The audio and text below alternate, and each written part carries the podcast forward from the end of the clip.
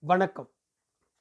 எழுத்தாளர் திரு. ஜெயமோகன் அவர்கள் எழுதிய யானை டாக்டர் கதையின் தொடர்ச்சியை உங்களுக்காக வாசிப்பது பாண்டிச்சேரியிலிருந்து ஆதிசிவன்.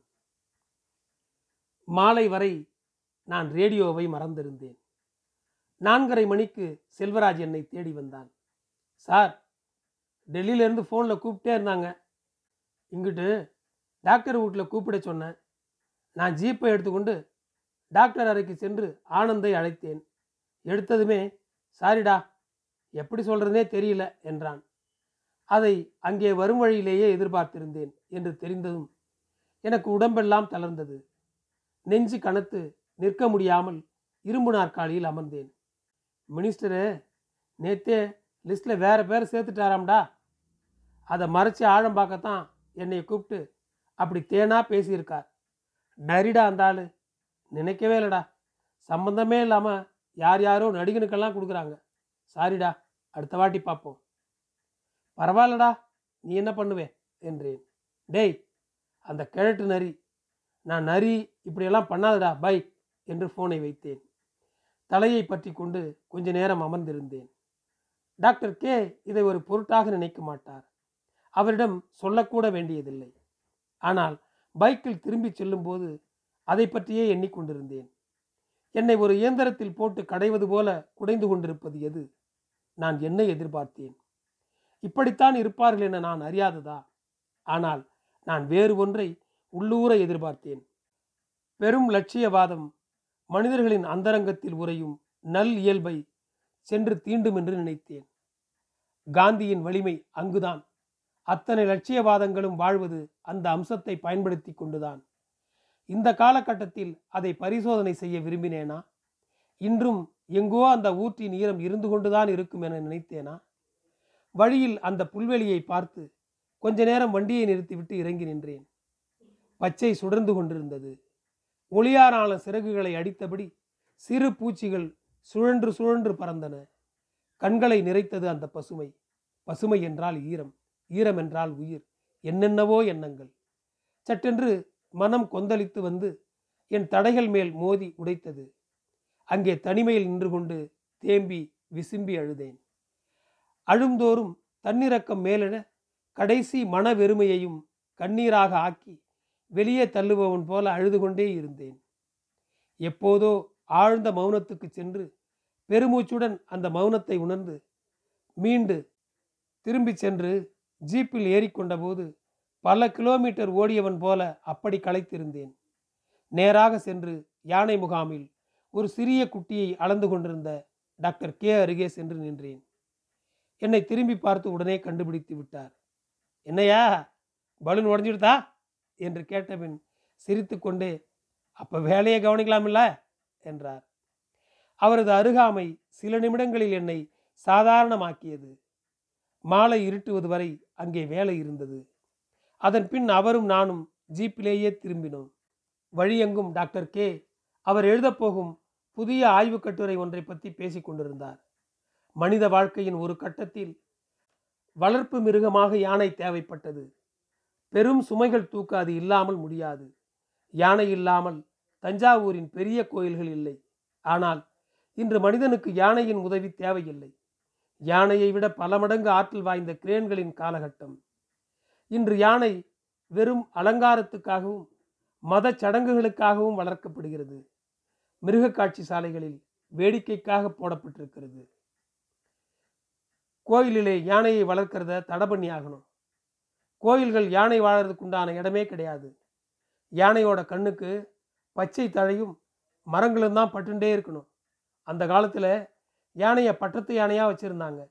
இன்னைக்கு உண்டை கட்டி கொடுத்து யானையை வளர்க்கலாம்னு நினைக்கிறானுங்க.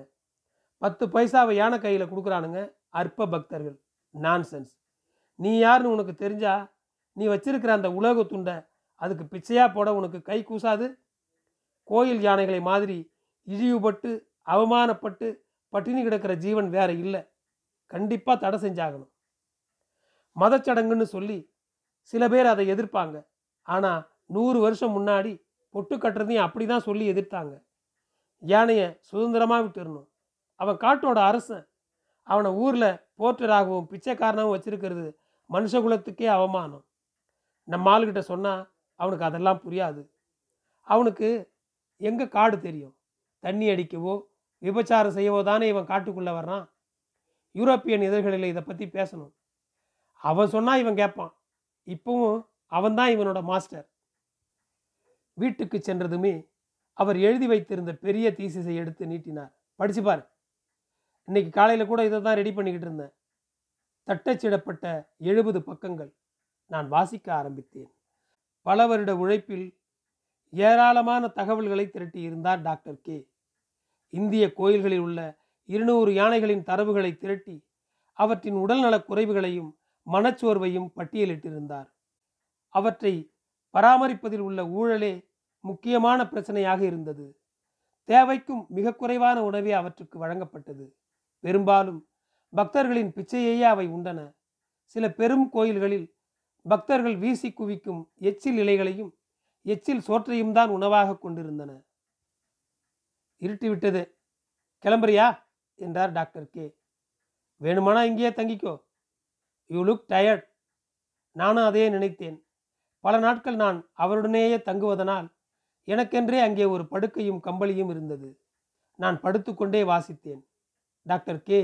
இரவு உணவை அரை மணி நேரத்தில் சமைத்தார். இருவரும் அமைதியாக சாப்பிட்டோம். வெளியே காற்று மரங்களை சுழற்றி கொண்டு ஊழையிட்டது இப்போ உடனே கோயில் யானைகளை தடை பண்ணிடுவாங்கன்னு நான் நம்பலை. இது ஜனநாயக நாடு. நீதிமன்றத்தில் தேவாங்குகள் உட்கார்ந்துருக்கு. மெல்லத்தான் ஆகும். ஆனால் தொடங்கி வைப்போமே. எப்போவாவது வந்து சேர்ந்துருவாங்க. டாக்டர் சொன்னார். அதுவரை இன்னொரு பிளான் வச்சிருக்கேன் என்றார் டாக்டர் கே. வருஷத்துக்கு ஒரு முறை கோயில் யானைகளை பக்கத்தில் இருக்கிற காடுகளுக்கு கொண்டு போய் ஒரு மாதம் வச்சிருக்கிறது. ஒரு மாதம் காட்டுக்குள்ளே விட்டாலே போதும். யானை பயங்கரமாக ரெக்கவர் ஆகிடும் அது வனம் இருக்கும் காட்டுக்காக அது உள்ளுக்குள்ளே இயங்கிக்கிட்டு இருக்கு. மரங்களையும் செடிகளையும் தண்ணியையும் பார்த்தாலே அது உற்சாகமாயிடும். ரிப்போர்ட்டை பார்த்தல கோயில் யானைகள் எப்போவுமே டென்ஷனாக இருக்குது பெரும்பாலான கோயில் யானைகளுக்கு கடுமையான டயபெட்டிஸ் இருக்குது அதுகளோட காலில் புண்ணு வந்தால் ஆறுறதே இல்லை. டாக்டர் கே இன்னொரு செயல் திட்டம் தயாரித்திருந்தார். அரசுக்கு அதை சமர்ப்பணம் செய்யவிருந்தார்.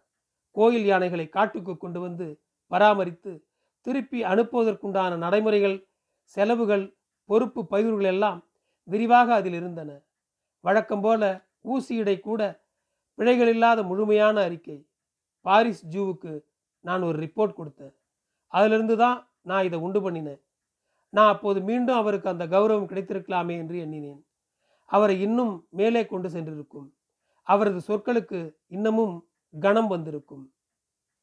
இரவு பத்து மணிக்கே படுத்துக்கொண்டேன் படுத்ததும் அந்த வெறுமையும் தன்னிறக்கமும் வந்து குளிர் போல என் மேல் அழுத்தி மூடின. மீண்டும் அழுது விடுவேனோ என்று பயமாக இருந்தது. கண்களை மூடிக்கொண்டு எதையதையோ நினைத்தேன். களைப்பு காரணமாக அந்த நினைவுகள் நீள்வதற்குள்ளாகவே தூங்கி போனேன். மீண்டும் விழித்தபோது அறையில் வெளிச்சம் இருந்தது. Doctor K. ஸ்வெட்டரை போட்டு கொண்டிருந்தார். நான் எழுந்து டாக்டர் என்றேன். வெளியே ஏதோ சத்தம் கேட்குது யானை வாசமும் அடிக்குது என்றார். யானை கூட்டம் வந்திருக்குமோ? என்றேன். வழக்கமாக இந்த பக்கம் வராது. ஏதோ காரணம் இருக்கணும் என்று டார்ச்சை எடுத்துக்கொண்டார் நான் எழுந்து என் ஸ்வெட்டரை போட்டுக்கொண்டு அவருடன் கிளம்பினேன். பூட்ஸ்களை போட்டுக்கொண்டு வெளியே இறங்கினோம்.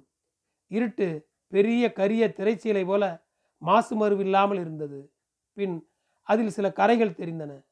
அந்த கரைகள் இணைந்து காட்டின் விளிம்பாகவும் மேலே வானமாகவும் ஆயின. பின் காட்டு மரங்களின் மொத்தையான இலைக்குவியல்கள் புடைத்து வந்தன. ஆனால் அதற்குள்ளாகவே டாக்டர் கே யானையை பார்த்து விட்டிருந்தார். குட்டி என்றார். ரெண்டு வயசுக்குள்ளே இருக்கோம். எங்கே? என்றேன். அதோ என்று சுட்டிக்காட்டிய இடத்தில் சில கணங்களுக்கு பின் நானும் யானைக்குட்டியை கண்டேன். என் உயரம் இருக்கும் என்று தோன்றியது. சிறிய கொம்புகள் வெள்ளையாக தெரிந்தன. அதன் காதசைவை கூட காண முடிந்தது. இந்த வயசுல தனியே வராதே என்றார் டாக்டர் கே.